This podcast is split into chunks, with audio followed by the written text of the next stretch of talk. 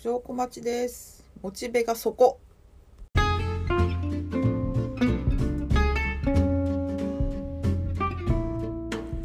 2022年10月21日9時21分ってもう始業連絡しなきゃいけないんですけど。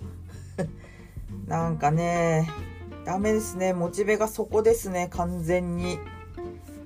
いやーまあ今週あんまり忙しくなかったっていうのもあるんですけど来週からはまたあの怒涛の 何かと怒涛なんですけどいやー参ったな。どうしましょうほんと今後。なんかね先が見えてきたなっていう本業の話ですけど。けない。これ以上はいけない。これ以上はいけない。まあでもね粛々とあの水面下で準備をするだけの話いつものことですからね。個人的には。慣れっこですけどね。えー、そんな中でも楽しいことを見つけて生きていきたい。心情ですので、うん、まあね人生の目標を見つけたって話も前にしましたけど。そっちもねそっちもなんとか実現させていきたい。所存。えっとこの間の土曜日。何日だっけ？えっと 15?15 か。とちょっとシークレットイベントがあってそこ行ってきたんですけど、まあ、何何かっていうと「えー、ハンギョドンバットバツバル」の作者の井上久人大先生っていう10代の私に、えー、多大な影響を与えた人物がいるんですけどこの方がですね最近えっ、ー、と、まあ、SNS 上もそうなんですけどまあ、そういうファンとの交流も盛んに始めていてで前に大阪でもねイベントをやってたんですけど今回、えー、っと横浜市内某所で某所っていうか上大岡なんですけど上大岡駅前の某スナックで 20人かな？で交流会をやったんですけどまあまあ良かったっすね。うんとまあ、個人的にはトークの内容の8割ぐらいは知ってる話なんですけど あみんなそうこういうところに決してお安くない会費を払って参加している人たちなんでまあまあ精鋭の集まりですよ。で どんだけコアかなと思ったんですけど、まあ、意外と若い人たちが多くてだまあ40代以上かなっていう人は3人ぐらいパッと見3人ぐらいかな。パラパラっとね。そんな感じでしたけど。まあ大体学生とか20代ぐらいが多かったかな。あなんかバンギャみたいな子とましたけどね。編み上げの何かを着ている。で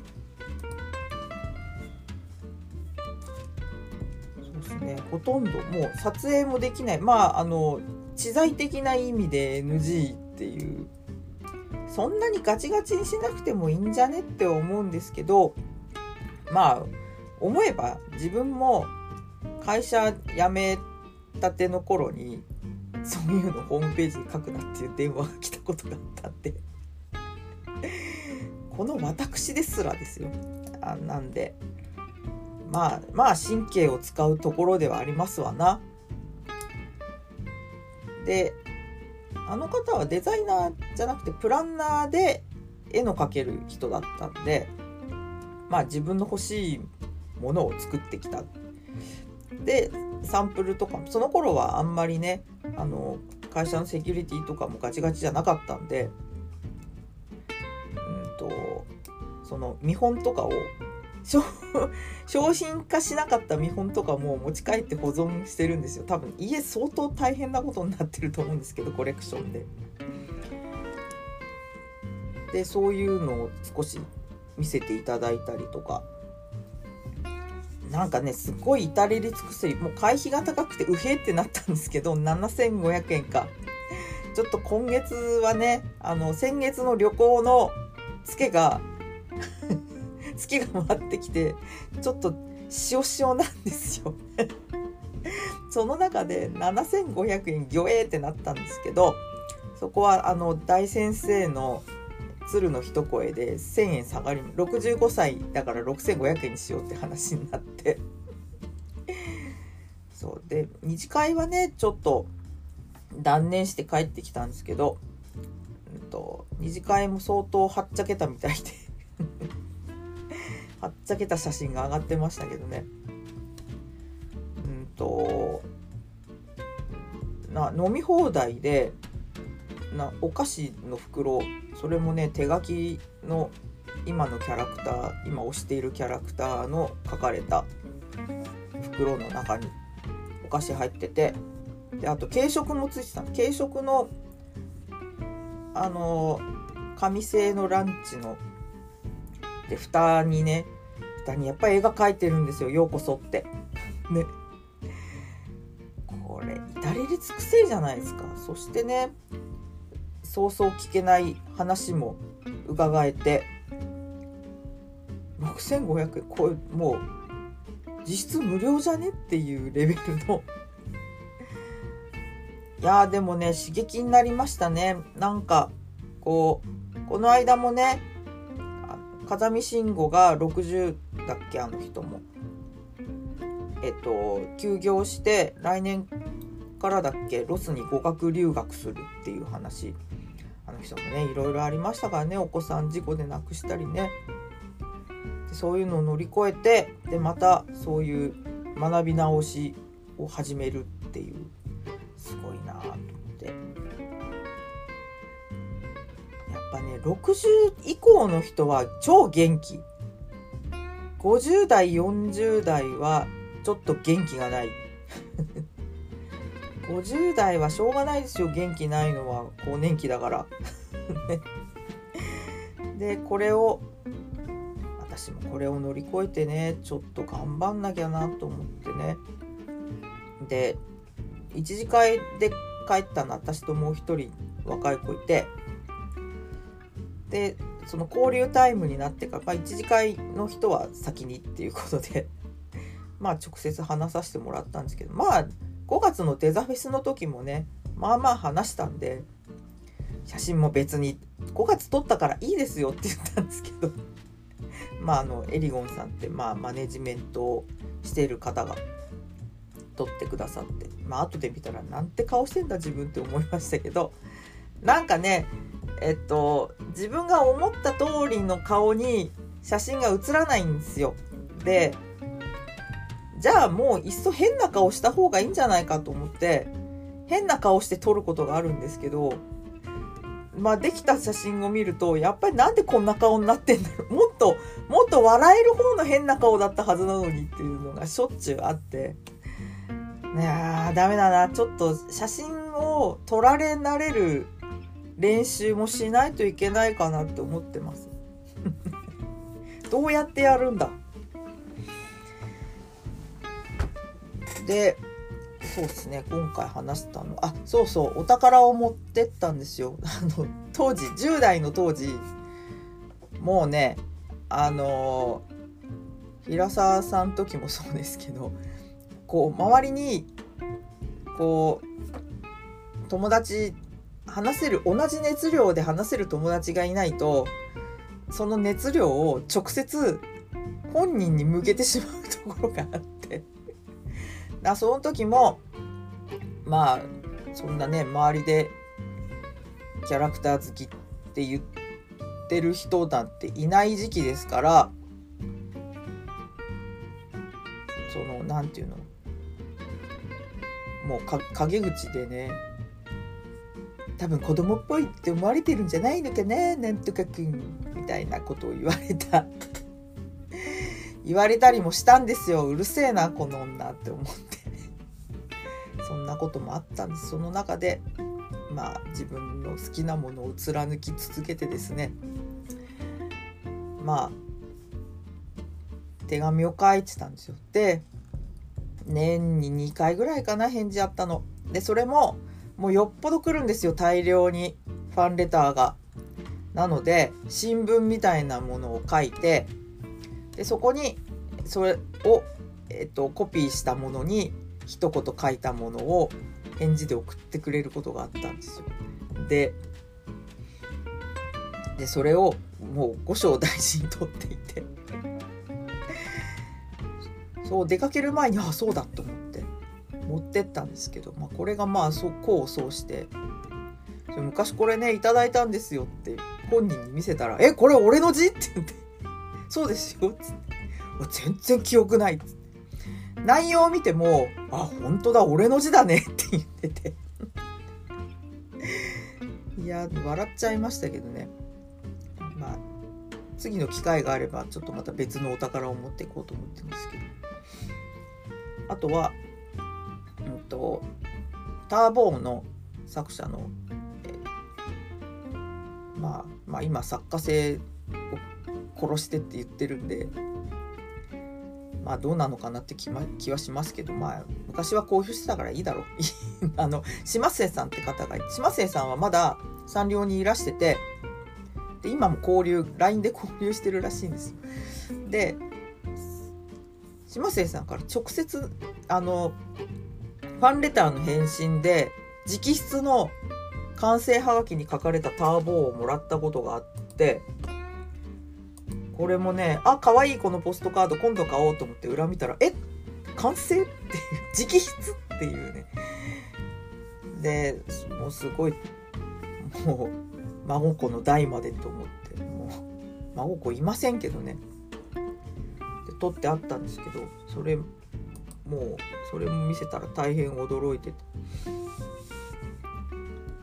ねラミネートしないでよかったな。ってラミネートするとねあの経年劣化するんですよそれなりに。油性ペンがにじんできちゃうんで。しないでおいてよかったなと思って。昔の自分いい仕事したと思いながら。まあそれでねあのそういう自分よりも年上の人がそうやって新しいこととかね学び直しをするっていうのはもう励みになるっていうか免罪符だっていうのを伝えたんですよ。だからまあ喜んでいただいてね。いやあのスナックに通ってたらもしかして差し飲みできるかなと思ってるんですけどいかせん上大岡はねまあ品川で乗り換え1回ですか行くのは楽なんですけど帰りがねあの品川になかなかあの快速が止まらないんで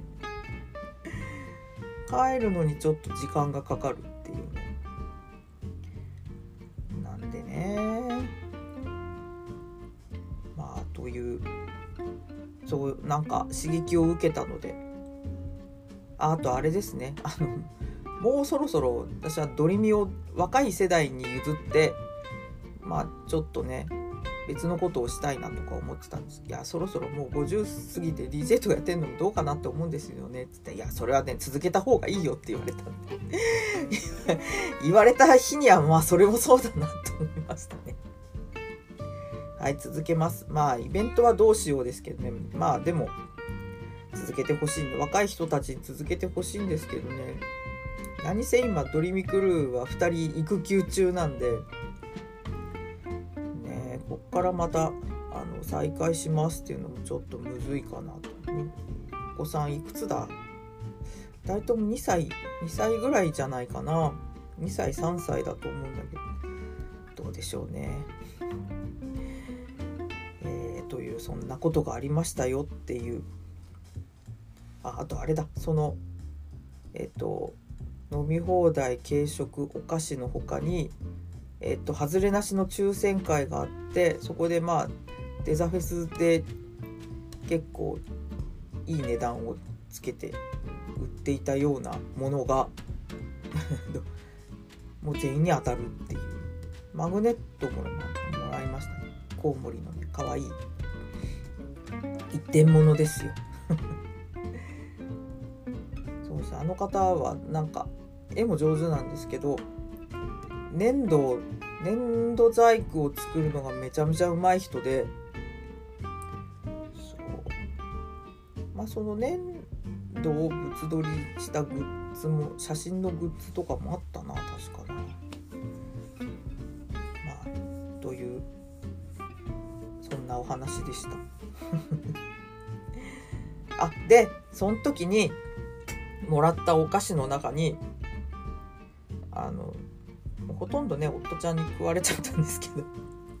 カントリーマームのクリスピーってあるじゃないですか。あれももうそうなんだよ。ぼちぼち10年なんだよね。でそれまでしっとりだったカントリーマームがこうサクサクになるってどういうことっていう。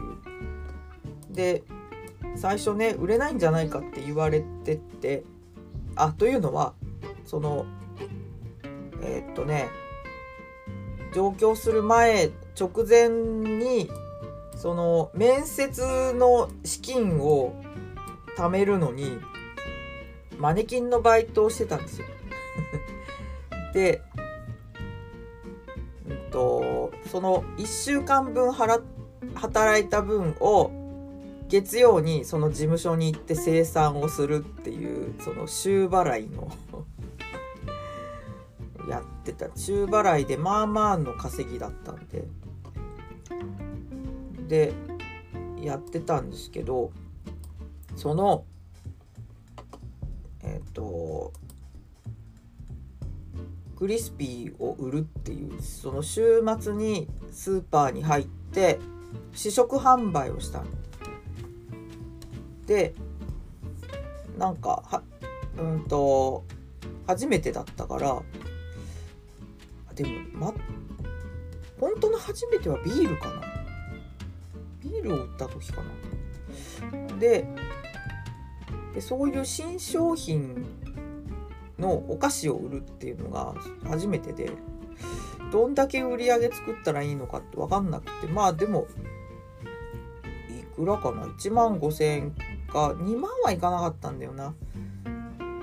で売り上げ少ねえなと思って提出したらなんとあの最高額だったらしくて。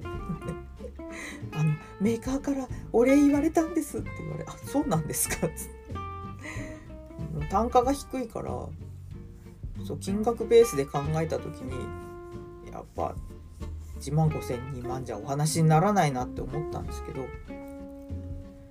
なんかねめちゃめちゃいい成績だったらしくて。それから私しばらくそのマネキンが売れっ子になってしまって。だその当時はえっとそのマネキンとあとあのー、東京の知り合いの PR 会社を手伝っていてえっと平日に電話してあの今度こういうあの商品の説明会あるんですけどあのよかったらご参加いただけませんかっていうもうめちゃめちゃ祈りたくなる作業でしたけどね。だいたいつないでもらえないしつながったところで塩対応なんで、ね、だそういうの並行してやってたんですけど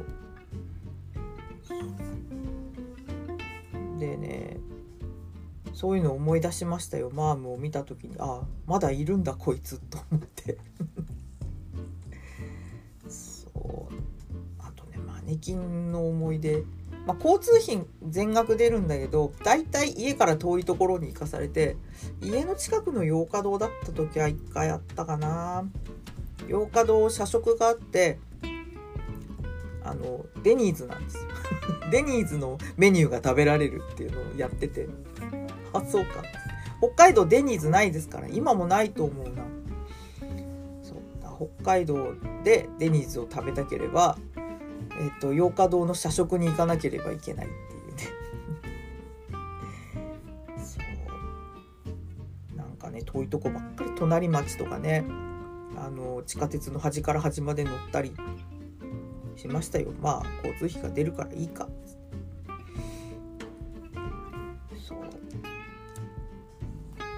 まあマネキンで一番しんどかったのはねえっと牛乳でカルピスを割ったものを飲ませるっていう試食販売があって今なんかみんな普通に飲むんでしょ？美味しいって言ってる人がいてびっくりしちゃうんですけどそのちょ月焼き場の研修があってでなんかねどう考えても美味しいと思えなかったんです。牛乳でカルピスを割って「いかがですか?」とかってやるんだけどえー、これ売るの？と思って。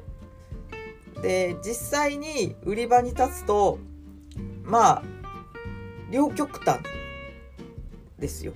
美味しいっていう人とうん？っていう人ん？ってなった時でしょ？って心の中で思いながら。でもまずいって言えないんでねこちらもね。美味しいですよね。言わなきゃいけない。んでなかなか辛い仕事だったんですけど。その時にあの高齢の奥様に「どうぞ」っつって渡したら飲んだ瞬間ブバーって吹き出して。もうねあーってもうその時ほどね心が痛くなったことはありませんね。ほんとすいませんすいませんって思いながら。平謝りですよ心の中で。でそれはねカルピスを売るんじゃなくて牛乳を売る牛乳の販売促進だったんですけど。ねそうやって10年経つとみんなの味覚も変わるんだな。そうだな。あのポカリスエットだって出た時ねまずいまずいって言われてたのに、ね、まあ数年経たないうちにもう受け入れられてましたからね万人にね。そういうもんなんでしょうね。ということでそろそろあの仕事をしなきゃいけないんで 告知しますか。そう AdobeMax が昨日おとといから始まってんですけどオンラインだと全然ね身が入んなくって一応ねキーノートと昨日のスニークスは見たんですけどいやようやく来年からあのリアルイベントが日本でも復活するらしいんで、まあ、それはまた有給取っていけるようにしなきゃなって思ってます。えっとそうだね。今回の昨日あのいられの何て言うの？文字のこうテキストのこうえっ、とあ難しい話だからいいや。テキストの間をくぐってこうあのオブジェクトがこう出てくるみたいな。半分後ろに行って半分手前に行くっていうのがあれがクリック一発でできるようになったっていう。えーってもうデザイン離れちゃったんで使うことなさそうですけどね、えー、ちょっと半下作ってみようかな。えー、ということで。そうですね。あとデュオリンゴ相変わらずやってんですけど これ本当に英語身につくのかなっていう半信半疑に加えてもう無料で学べるの限界が来てますね。あのえっ、ー、と今なんなんだっけエメラルドか。あの上に上がれないんですよもう。一応残留ゾーンにいるんですけどこれはもう課金するか友達を増やすかするしかない。あの紹介されてほしいです。えー、じゃあ今期のアニメとか書いてますけど、まあ、そういうのはすると長くなるんでいいです。えー、告知。えー、っと高円寺役所の周年、えー、リリースリリースっていうか出ました。あの11月19日土曜日、えー、私出ますので。えー、っとそうですねサイトにまだね画像が上がってない。あのツイッターにはツイッターにはもう貼ってるんで今ちょっとウェブの方を見てたんですけど。はい。えっとタイムテーブルはまだ不明なんですけどまあ前半だろうな。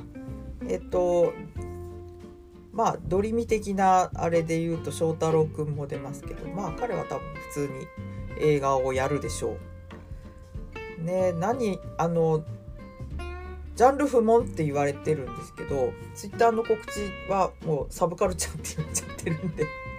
あ確かにメンツ見るとサブカルだなこりゃと思って。うんとまあ大体大体他の人もみんな知ってる人なんですけどどうしようかな。久々にドリミをやりたい。ドリミっていうかディズニーかけたいなっていうのとまあそういったえーと、S, S の刺激を受けたので S セットにしようかなとかあとはとねテレクラでやれなかったネタもあるんでね。だネタはねかけたいネタはいっぱいあるの。えっとその日来たお客さんの顔を見て決めます。一応全部できるように用意してってえー、顔ぶれで決めます。えっとだドリミのお客さんが少なければディズニーはちょっと触りだけかけて。あでもそういうクロスオーバーみたいのってあれだな。旅行報告会以来かもしれない。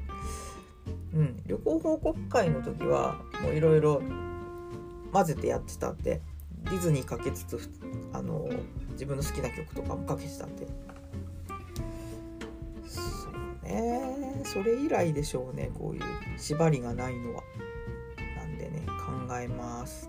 あと役手は11月3日、がえー、究極神剣っていう古い古いアニソンをかけるイベントがあるんですけどえ、ー、とそこにですねうちの夫ちゃんが動画出しをやるんでえっ、ー、となんか旧友のパイセンがいるんですけどまあそう2人で2人でやります。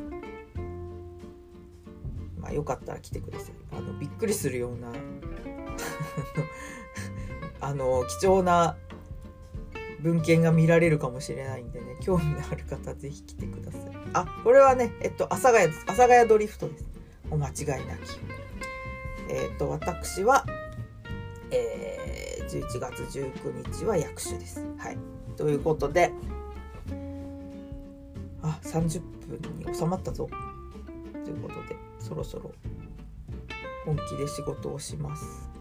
うーんとそうだな。明日明日ね私終日ソロ活動なんですけど予定が決まってないっていうかちょっとねそういう物入りだったこともあって予定が入れられないんですよね。どうしようかな。連絡しますって言って2週間ぐらい放置してんですけど。うん11月かな。はいということで 証拠待ちでした。ごきげんよう。